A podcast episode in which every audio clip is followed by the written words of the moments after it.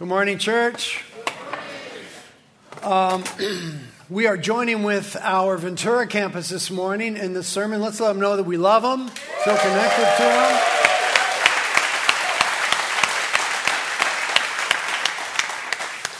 And let's open to the book of First John. Just today, and then one more teaching in the book of First John. We're in chapter 5.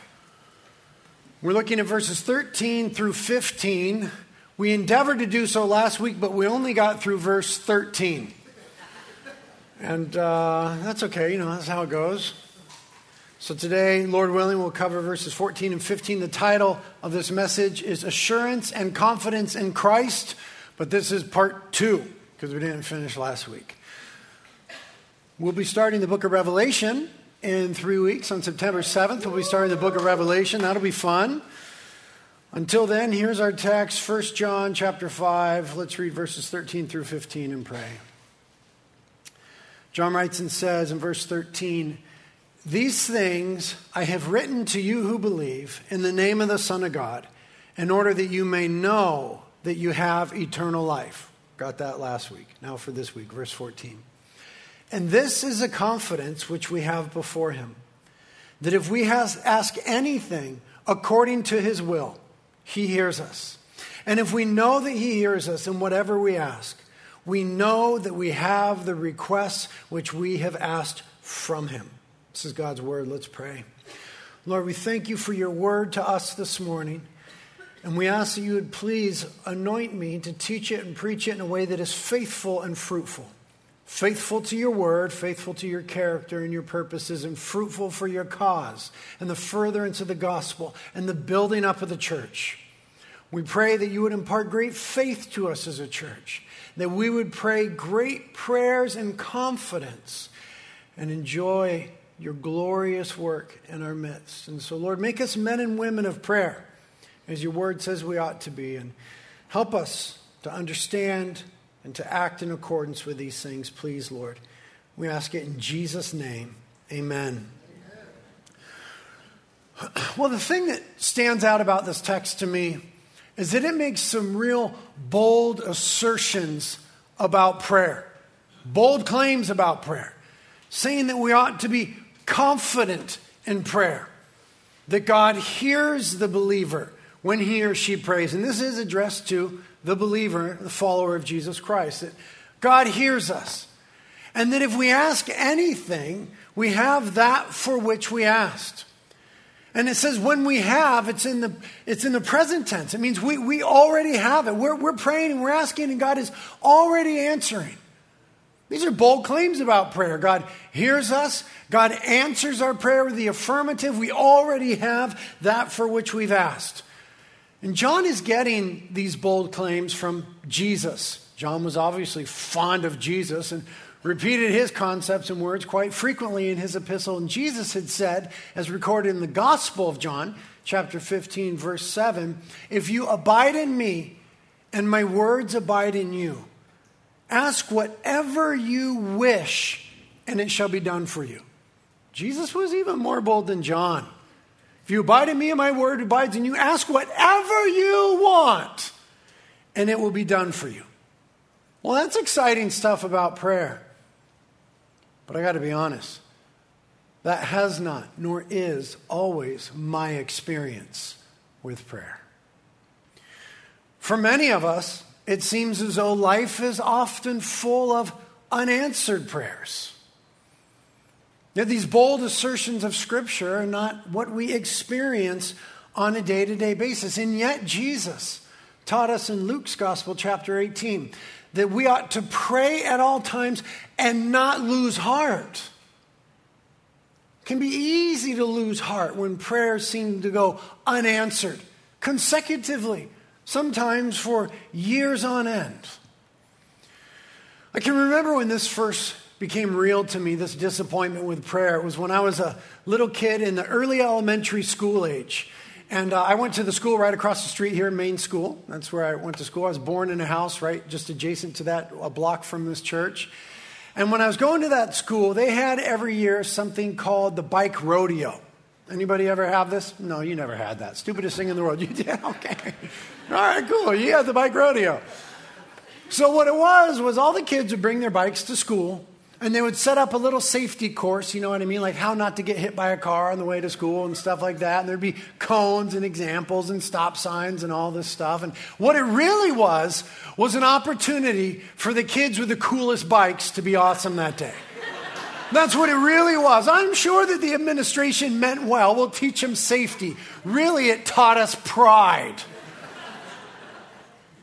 And uh, when I was growing up, my parents didn't have much money in those early years. And my bike, honestly, I, my mom and dad are here, I'm, I'm sorry, but my bike was not a source of pride at that time. this was the late 70s, and I had a Huffy. Anybody old enough to remember the lameness of a Huffy? I had a Huffy. The cool kids had red lines, right? Do you remember red lines? And Mongoose. Remember Mongoose? These were like BMX bikes, right? And the, the, cool kids had a mongoose or a red line, and they were like doing all these jumps and tabletops and crossing it up. I had a Huffy with a banana seat.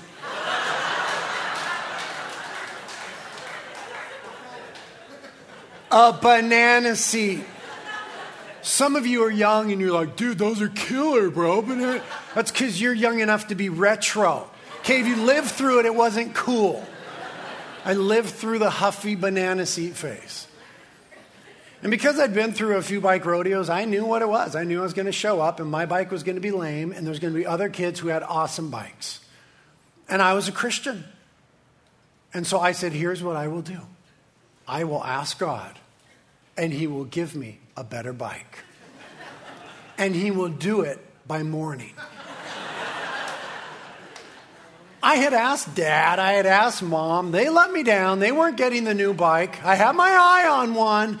So I said, I will ask God. And it's the first time that I can remember, other than praying for salvation, that I prayed in earnest, that I prayed with importunity. It was the first time I remember praying all night. And I was literally up all night praying. And I was convinced, I'm telling you, this is not, I, I'm not making this up. I was convinced that I would open the front door in the morning and there would be a new, cool bike on the porch. Convinced, full of faith. God, you can do anything. Do this thing. And I prayed in earnest. I prayed all night. And as you could probably guess, I opened the front door. Nada. and so I went that, to school that day with my Huffy with the banana seat. And a, a childish, though real, disappointment with prayer and with God. Childish, but real. Disappointment with prayer and with God. And some real internal conflict with, what I had heard the Bible taught about prayer. Now that I'm a man, some of my prayers are not as childish. They're they're man prayers. And my disappointments are man sized disappointments. And yet the text beckons us to have confidence in prayer before God.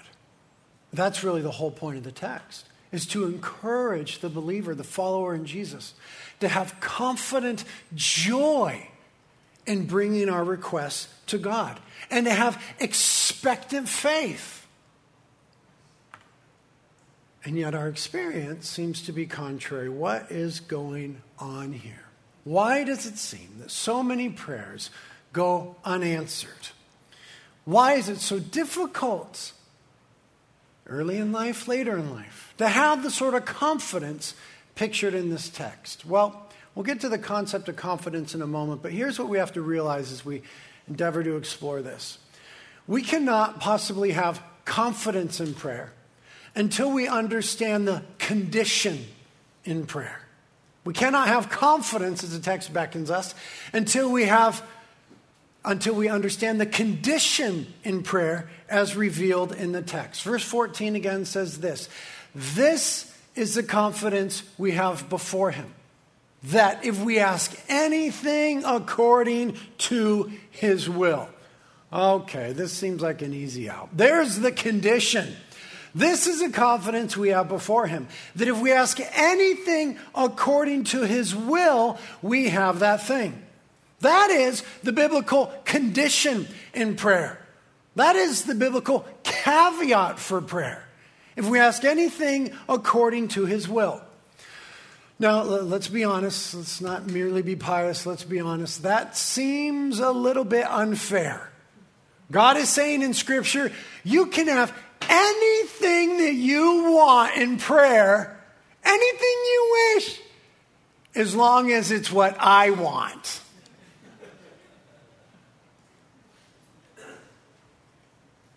That's exactly right. That is what the text says. We can have anything that we ask for. Jesus said, Ask for whatever you wish, as long as it is what God wants. Is that fair? No. Is fairness the issue? No. Let us think about it this way was the cross of Jesus Christ fair? Was it fair that the innocent one, that the righteous one, that the holy one, the blameless, perfect Son of God would die in our place for our wickedness, for our sins, for our rebellion? Was that an act of fairness from God? Not by any means. The cross wasn't fair. But was the cross right? Yes. Fairness is not the issue. Righteousness, what is right, is the salient issue. The cross was not fair. The exchange of his righteous life for our sinful lives, not fair. But was it right? Absolutely. What does that teach us? This is important to get. What does that teach us? Well, it teaches us, number one, that God is not always fair. Okay, fair is a pagan, godless concept. Fair is not what you want from God. Understand that? Fair means you get what you deserve. That is not what you want from God. Mercy is not getting what you deserve. That's what we want from God. Grace is getting something good that you don't deserve. That's what we want from God. We want God to be merciful and gracious, not fair. One of the most valuable lessons you could teach your kids early on is that life isn't fair, and neither is God. But what the cross also teaches us, in addition to the fact that God isn't fair, is that God is good, and God is loving, and God is right, even when things seem so wrong. It was a dark day, the day that Christ was nailed to the cross. In fact, the sun went out. It was difficult times as the disciples left Jerusalem on the road to Emmaus with their heads hanging low was a dark few days when the stone was rolled in front of the tomb, and there he lay in darkness.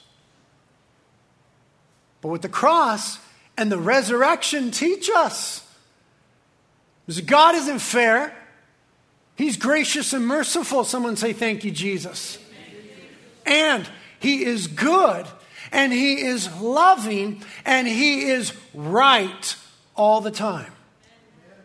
That is what the cross teaches us. And God's intention in this text of beckoning us to prayer is not to be fair according to our assumptions, but to show himself through faithful prayer to be good, loving, and righteous. God's intention in inviting us to prayer is not to show himself to be fair, but to prove himself to be good and loving and right and righteous in all that he does. And we must get this for his own glory. God's primary concern is not my glory. God's primary concern is his glory. God was not overly concerned that I had a huffy and not a mongoose. God's primary concern is His glory and also our good. And these things were met and lived out, fleshed out, experienced in the hard work of prayer. Think about it this way when you are a parent, how many parents are here? Raise your hand. Oh, that's a lot of parents. When you are a parent, compared to your kids, without a doubt, you are all knowing, all wise, and always right. Can I get an amen from the parents? When you are a parent, I just saw dad give the side eye to his kid sitting next to him. ah, that was great. I won't reveal who it is. When you are a parent, you are all wise, all knowing, and all right all the time. When your kids become teenagers, they begin to take exception with these assumptions. Instead of being all knowing, now it's dad doesn't know anything. Literally nothing. Nobody on earth could be dumber than dad. Instead of being all wise, now it's mom doesn't get it. She doesn't even get it. She doesn't understand. She can't possibly comprehend what it means that he didn't text me. And instead of always being right, you are wrong all the time, and you are certainly not fair. And then, thank you, Jesus, the children mature. And this wonderful thing happens, thank you, Jesus, where they begin to realize Dad really did know everything. He really was all wise. He was always right. Well, not completely. But we do see a change, don't we, when maturity happens. Hopefully, when we get out of those adolescent years, we begin to see, well, you know, dad knew more than I thought. Dad understood more than I did. Dad got it right more often than I gave him credit for. In our maturity, there's a transition, especially when we become moms and dads. You know what this text is calling us to? Maturity. It's calling us to be mature in our relationship to God as followers of Jesus Christ. This text is calling us, as the whole book has been, to maturity in Jesus Christ. And maturity, I don't know how to say that word, mature, mature, I don't, it's stupid. Maturity gets this. Here's what maturity in following God gets it gets that God is all knowing, that God is all wise, that God is always right, and God is love. There are times where we are and we act like spiritual adolescents, spiritual teenagers. Where we question these things and we struggle with these things. We get that. But the, the text is beckoning us towards something more wonderful. A mature Christian faith that realizes, recognizes, functions according to the fact that God is all knowing, all wise, always right, and that God is love. So that the mature believer comes to realize through difficult times, through trial and travail, comes to realize that the condition in prayer of praying according to God's will is not a disappointment but it in itself is the source of confident joy. Why? Because God is all knowing. His will's got to be right on. He's all wise. His will's got to be the right way. He's always right. And He is love. And He deals with us according to love. So the condition according to his will is not a cop out. It is a wonderful extension of God's love for us that brings to the life of the mature believer who will submit his or herself to this confident joy to the child of God, the teenager of God, and the mature Christian. Maturity in faith gets this. It is not that God is not answering my prayers that is the problem. It is that I am so often praying amiss that is the problem. Okay, here's where some real honesty comes along. It's not that God is not answering my prayers, it's that I am often praying amiss. I am often insisting in prayer, God, my will be done. Rather than submitting in prayer, God, thy will be done. That's the problem. That was the issue with the unanswered prayer of the Huffy. I am so often insisting, my will be done, rather than submitting to God and saying, His will be done. Now, Jesus taught us to pray, right? The Lord's Prayer, it's called. Jesus taught us to pray. And it's a prayer that you can say, but I think it's well thought of as an outline for prayer. That this is the shape and the form that our prayer life is supposed to take. Jesus taught us to pray this way Our Father. There's a relational concept, right? We, we approach God as loving Father, as His children, expecting good things from Him. Our Father, who art in heaven. Okay, there's the humbling aspect of prayer. God, you are God in heaven. I am here on earth. Our loving Father, who is in heaven, hallowed be thy name. God, you're holy. I'm, I'm not holy intrinsically. You, God, are holy. You're good. You're righteous. You're just. All those things. Your kingdom come, your will be done. That is how our Lord taught us to pray. There's all sorts of components there, but we're narrowing in on this. Jesus taught us to pray, Your will be done.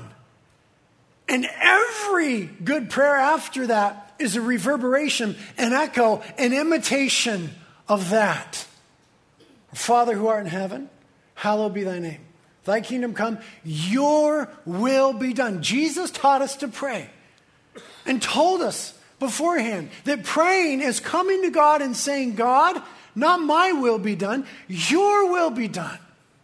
And then Jesus exemplified it in the most profound way in the Garden of Gethsemane. He didn't only teach us how to pray, he showed us how to pray.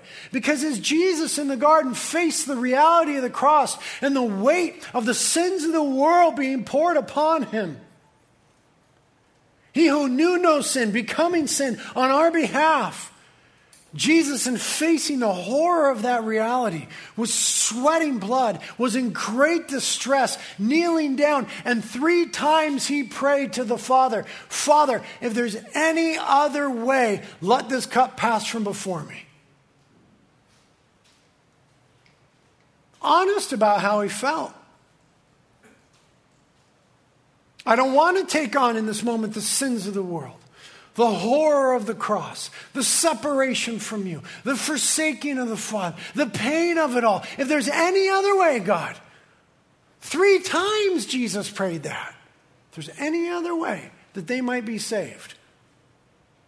And then he practiced what he preached and said, Nevertheless, thy will be done. Our Lord taught us to pray and our Lord showed us what true prayer looks like. But that surrendering of will, even for our Lord, Jesus, who is righteous and without sin, that surrendering of his will was still a struggle in Gethsemane.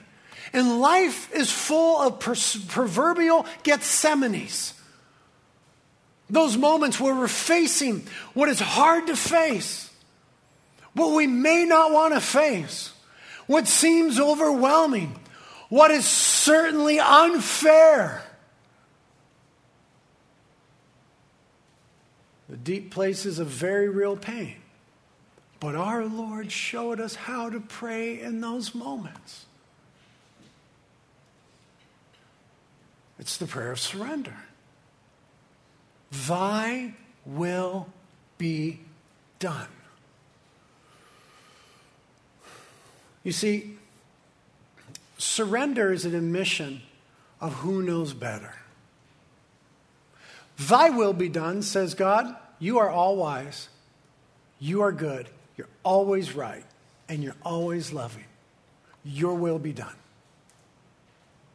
The alternative insists that we know and that we're right and we're good. The battle of the wills, your will versus God's will, happens just about every day, doesn't it? Surrender is the mature Christian saying, God, you're right. You know everything. You alone are good. It's the question of who is God? Our prayer lives reveal to us whom we believe to be God, whom we believe to be Lord, ourselves or Him. You see, the truth of what Christ taught us and what Christ showed to us and what the text is saying to us is that God, in His love, has not been ignoring our prayers. He doesn't ignore the cries of His children. He hears us, the text says. He hasn't been ignoring our prayers, but He has been, get this, He has been answering them in unexpected ways. God has been answering our prayers in unexpected, wise, and loving ways. This is important. This is going to change everything. There are at least three ways that God answers our prayers in unexpected ways, okay? Three ways in which our prayers are answered in unexpected ways. The first way is a no answer. you get that one, right? It's not theologically correct to say that the Christian's prayer goes unanswered. That isn't theologically correct. Scripture doesn't portray that. It is theologically correct to say sometimes God says no. Evidenced by Jesus in Gethsemane. There's all sorts of examples. I'm sure you can think of many. The Huffy was one for me. Sometimes God, who is all wise, all knowing, and all right, and love, says no. Jesus prayed three times. If there's any way to save humanity other than the cross, and the Father said no. Just that oftentimes we take that as a, as a non answer. It wasn't a non answer, it was a no answer. Now, those are difficult. Because if we didn't want it, we wouldn't have prayed it. We're praying it because we want it. We want that person healed. We want that relationship restored. We want those finances bolstered. We want that thing dealt with. Whatever it is, we come to God with desperate pleas, man sized prayers. And sometimes God, in His wisdom, in His love, in His knowledge, in His infinite sovereign goodness, says no. Just like we say no to toddlers, right? Toddlers will walk up to a barbecue that's 400 degrees. And dad, who knows everything, is all wise and always right and loving, says, No. And compared to God, we are toddlers chasing after hot barbecues. The mature Christian learns to respect honor, and appreciate no. The toddler grows up, though frustrated that she couldn't grab the legs of the steaming hot barbecue because they were eye level. She grows up to realize, I'm so thankful that I had a dad who didn't let me grab that which would hurt me. Some Christians need to grow up when God says no. The other unexpected answer is an alternative answer. Remember that Paul prayed several times that his thorn in the flesh should be removed from the epistles in the New Testament. We don't know what the thorn in the flesh was. We can speculate. Scripture doesn't tell us. But he had some ailment or some relational condition that caused a whole lot of pain and difficulty and weakness in his life. And he prayed that Jesus would take it away on multiple occasions. And Christ said to him, Paul, my grace is sufficient for you. It wasn't a no answer. It was an alternative answer. You want me to just remove this circumstance, but rather I'm going to give you grace to take you through it rather than deliver you from it. That takes faith. Because what we want is just a thing to be gone, a thing to be dealt with. But what God so often does is give us grace that sustains. There's all sorts of ways in which we receive alternative answers. It's not a non answer. It wasn't a no answer. God, deal with my thorn. I'll deal with your thorn. Here's more grace. And the third way in which our prayers are answered in unexpected ways is a better answer. Oh, I like this one. A better answer. Remember Martha and Mary and their brother Lazarus, and Lazarus died. And they sent a letter to Jesus, who was a few villages away, saying, Jesus, come soon. Before he died, come soon. The one whom you love, Lazarus, is sick. That was a prayer, right? Our brother, our family member is sick. Jesus, come and do something about it. And then it says there in the book of John so Jesus stayed where he was a few days longer. Man, if ever there was a frustrating text. Here's these girls, her brother is dying. They love their brother. They're desperate for divine intervention. They appeal to Jesus and he does nothing. They wanted him to come, he stayed where he was. Four days later, Jesus comes moseying into town, and Lazarus is dead, and he's been in the grave now a few days. And you know the story. Jesus told the people to roll away the stone. And he said, Lazarus, come forth. He had to say his name, otherwise, every dead Jew in Israel would have risen. Lazarus, come forth. And you know the story. Lazarus is resurrected from the dead. Oh my gosh. You see, sometimes in prayer, we aim too low. They wanted a healing, Jesus wanted to give them a resurrection. Sometimes what appears to be a no answer is a better thing from our Heavenly Father. Hold on, just hold on. It might take a little time. Jesus tarried where he was for a few days.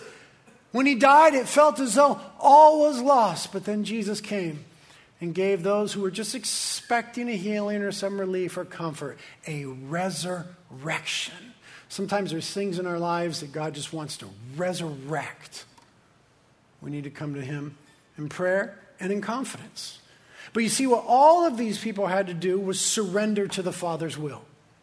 Jesus in Gethsemane, Paul with the thorn, Martha and Mary with their sick brother. Every one of them had to surrender or at least resign to the will of God. And all of them learned that the will of God was better than their will. Did they not all learn that? They all learned by persevering in prayer that God's will was better than their own. You see, prayer was proving God to be good. Prayer was proving God to be right. Prayer was proving God to be loving. Their prayers were not unanswered, they were lovingly and wisely redirected. It involves some pain it involves some pain. Gethsemane, the cross, some real pain. The thorn in the flesh, some real pain. The loss of their brother, some real pain. It involves some real pain. But only in prayer did they begin to discover the truth of all of our favorite verse, Romans 8:28. That God works all things together for good for those who love him and are called according to his purpose. was only in pain and prayer that that was ever experienced. And yet, even then with those wonderful answers, there are times where it very much seems the case that our prayers are just plain going unanswered. We've been praying for her a long time. I've Been praying for that teenager for a long time. I've Been praying for healing for a long time. I've Been praying for deliverance for a long time. I've Been praying for revival for a long time. Sometimes it just seems that they're going unanswered. What is going on? Well, sometimes it's warfare, sometimes it's will change. That's why we're called to persevere in prayer. Sometimes it's warfare, sometimes it's will change. Remember in Daniel chapter 10, Daniel was praying to God, seeking insight about what would be the, uh, the future condition of the Jews. And he's praying and fasting and weeping and crying out to God for 21 days. And finally, after 21 days, a messenger angel appears and says, Daniel, I'm here to give you the answer. And he says the most astounding thing. You can put the verses up there. He says the most astounding thing. He says to Daniel, Daniel, from the moment you begin to pray, your prayer was heard and I was sent. God hears our prayers. But, he says, the prince of Persia detained me. Spiritual warfare. We're talking about an angel in battle with a demonic entity. And then he says, and Michael the archangel came and saved me. This is crazy stuff. And he says, and now I'm here to give you understanding. From the moment, Daniel, you begin to pray, your Father in heaven heard you. And he sent me as an answer, a response to prayer. But sometimes, Daniel, there's spiritual warfare. Sometimes, Daniel, there's more going on than you're able to see. Sometimes, Daniel, there's more happening in the very real spiritual realm than you could ever comprehend. And so, all the time, Daniel, persevere in prayer. Luke 18:1 Jesus taught that men ought to pray always and not lose heart. Why does sometimes it seems that the prayer is going unanswered? Sometimes it's warfare, and we need to persevere in prayer. Pray with importunity. Continue asking, seeking, knocking. Luke chapter 11. But sometimes it's will change. Sometimes, honestly, often maybe in my life, I'm praying the wrong thing. Because who knows God's will? I'm praying the wrong thing. So sometimes the delay is will change. Listen, you're praying the wrong thing, not a problem. Keep praying. Because as long as we're praying, God has opportunity to be working in our hearts and minds to conform us to his will. Right? James chapter 4 says this You have not because you ask not. Right? There's certain things that we don't have because we didn't pray for them. But then he says, You ask and do not receive because you ask with wrong motives, so that you may spend it on your pleasures. So sometimes what's happening in prayer is not so much warfare as will change. God is just working on our will. And for some of you, it may be quick. You're praying a selfish prayer. It's not God's will for you and His wisdom and His goodness and His righteousness and His love. He knows that, and He's working on your will to be conformed to His will. For some of you, you just you get that. For others of us, man, it could take a long time. The remedy for both big battles and wrong motives is perseverance in prayer. What the text is calling us to is confident perseverance in prayer. In persistent prayer, wars are won and wills are changed. The wonderful, comforting, glorious truth about prayer is that it does not change God's will, it changes our will. And that's good news. I'll say this this. I will say this. Prayer is not a means by which we accomplish our will or get God to accomplish our will, but rather a means by which we are informed of, formed by, and learn to function according to God's will. Prayer is not a means by which we get our will accomplished, but rather a way in which we are conformed and begin to live according to the will of God. Okay, well, here's what the smart person is thinking right now. But if all we're going to pray is God's will and God is going to do his will, why even bother praying?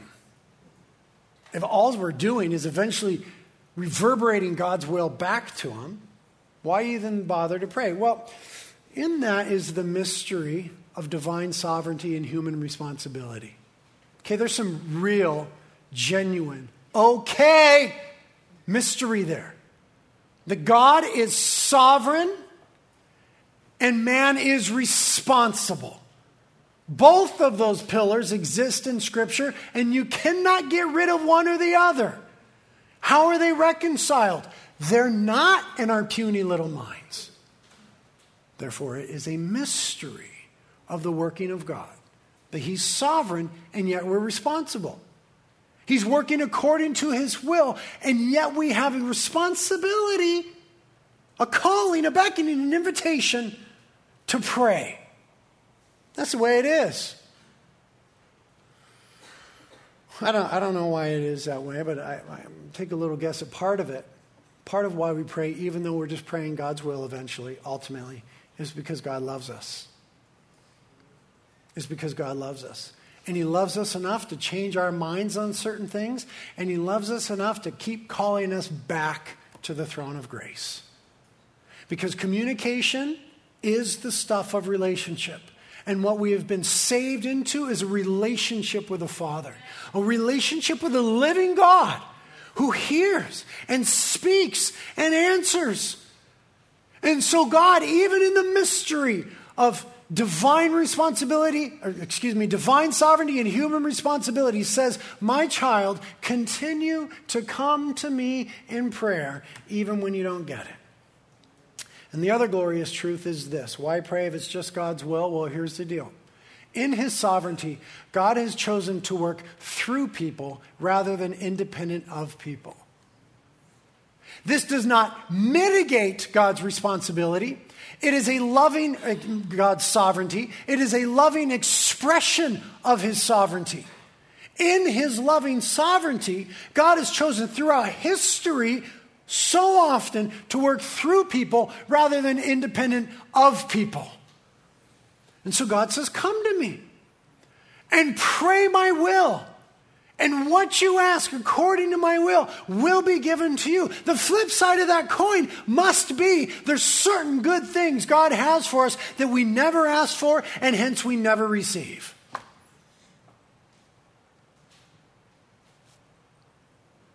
So prayer is a glorious privilege, a profound responsibility. God has chosen to work through you rather than independent of you. You do not have because you do not ask. The frustration, I think, in prayer comes for me when most of my prayers are, again, my will be done. When I'm just ignoring the outline Jesus gave me of thy will be done. When I'm confused about whose will is right and who's really in control. To be a follower of Jesus is to turn toward and ever more be turning toward a life of thy will be done, God. Thy will be done. That's what it is to be a follower of Jesus. And I think the frustration is my will be done. I mean, think about how we come to God in prayer.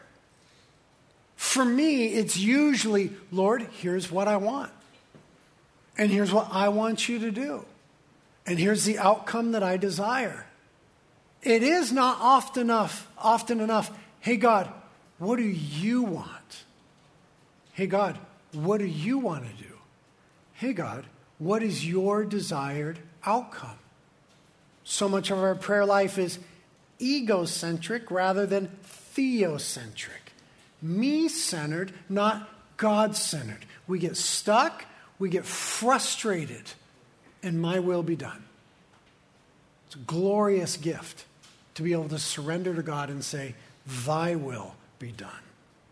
So, therefore, learning to pray the will of God may be the most important thing we ever do. But who knows God's will? Look at all these single people sitting over here. The biggest thing you're wondering is who's my chick? Who's my guy? Who am I going to marry? Who knows God's will? Well, God's will is discerned through God's word and God's spirit. Remember what Jesus said in John 15? If you abide in me and my words abide in you, ask whatever you wish, and it shall be done for you. God's will is made really plain in so many ways in God's word. 1 Thessalonians, this is God's word for you, that you abstain from sexual immorality. Oh, pretty clear. I don't have to ask. Should I sleep with this guy? Should I sleep with this girl? Should I commit adultery? Should I look at pornography? Don't even have to ask.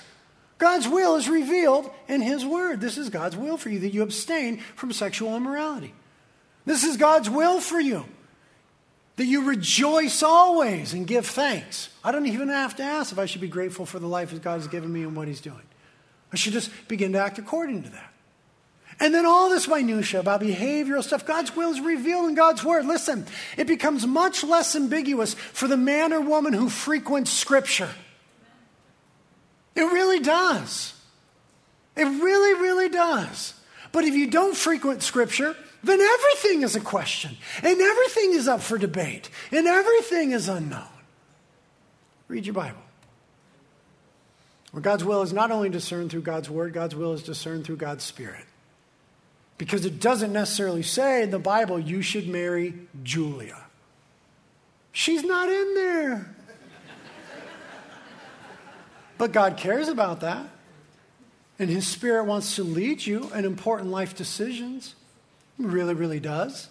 He really, really does. He cares about where you work, what you do, who your friends are, who your spouse is, how good the surf is. He really cares about these things. And so Jesus said in John 14 and 16, the Holy Spirit, the help, excuse me, the helper, the Holy Spirit, whom the Father will send in my name, he will teach you all things. He will guide you into all truth. That's a glorious promise, but here's what it requires. It requires probably for me a little less of going to God saying, here's what I want, here's the outcome I desire, here's how I want to see it go. And a little more of me going to Him saying, God, what do you want? What's your desired outcome? How should this go? His promise is that He'll lead us by His Word and by His Spirit. It's important that the Christian learns to discern what God desires and what God despises with the help of the Word and the help of the Spirit. The question is not, this is never the question. The question is not whether or not God wants to reveal His will to us. He does. The real question is whether or not we want to do His will when He does. Are we willing to do it? Who's really in control here? When it comes to God's will, the Christian needs to desire it through faith in God, who is good and all knowing and all wise and loving. Needs to discern it by the help of God in the Holy Scriptures and with the Holy Spirit, and then needs to do it with the help of the Holy Spirit in surrender. Prayer is a means by which our desires, our evaluations, and actions are redirected toward God. And that's what the text is talking about. And this is the confidence we have before Him that if we ask anything according to His will, we have that thing. And that, my brothers and sisters, is not a cop out. It's not a disappointment. It is a glorious, loving work of our sovereign Father, and it should be rejoiced in. Amen? Amen? Thank you, Lord, for your word. And thank you, Jesus, for the access you've given us to the Father through the forgiveness of sins. Thank you that now, because you as we've repented of our sins and put our faith in you, have removed the barrier so that we can, with confidence, approach the throne of grace and receive mercy and find grace to help in the time of need. And Lord, if my brothers and sisters are anything like me, they're in desperate need of lots of mercy and lots of grace. Thank you for being an unfair God who instead is merciful and gracious. Work your mercy and your grace in our lives. And we would say, as the apostles and disciples said, teach us to pray. Deliver us, Lord, from my will be done. And train our hearts and our minds to always be going toward thy will be done. Help us with that, Lord, right now, today, and the stuff we're struggling with, and the stuff we want, and the stuff we're excited about, and the stuff we're afraid of. Help us today, Lord, to discern, desire, and do your will. Please, Lord, help your people.